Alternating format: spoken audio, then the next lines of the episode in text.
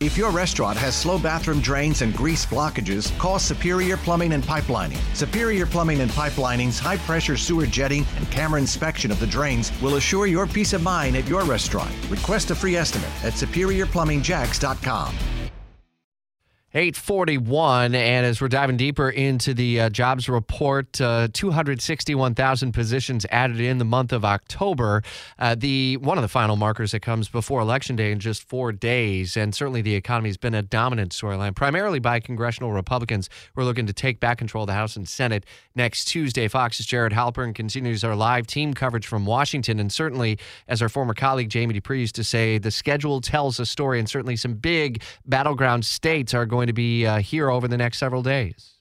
Well, the story is Pennsylvania. Then uh, you have uh, three past and present uh, presidents who are, are spending uh, part of their weekend in in Pennsylvania. Big rally uh, tomorrow night with President Biden, former President Obama for John Fetterman, and also over the weekend, former President Trump will be in Pennsylvania campaigning uh, for Republicans up and down the ballot, in, including uh, Republican Senate candidate uh, Dr. Mehmet Oz. So, listen, I think it's clear both both parties see that that is a uh, tightening race, an important race.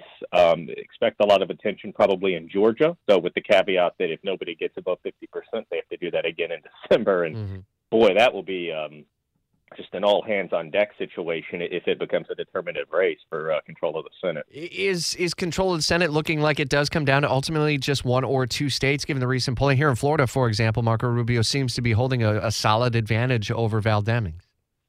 Yeah, I, listen, Florida's not on my list of, of states that I think are going to make or break the Senate. I, I, think that you know it's the same four that we've been looking at. Um, you know, Nevada, Arizona, Georgia, Pennsylvania. I, I would also add to that list Ohio, where recent polling has showed uh, Tim Ryan um, within at least a margin of error, striking distance of uh, J.D. Vance, and also keep an eye on North Carolina, a race that has not gotten a ton of attention, but you have uh, two non-incumbents running uh, against each other, a fairly traditional type of campaign uh, in a state that, listen, it, its congressional delegation is is not particularly swingy, but it is a state that uh, has a track record of, at least on a statewide level, uh, switching back and forth between Republicans and Democrats. So yeah.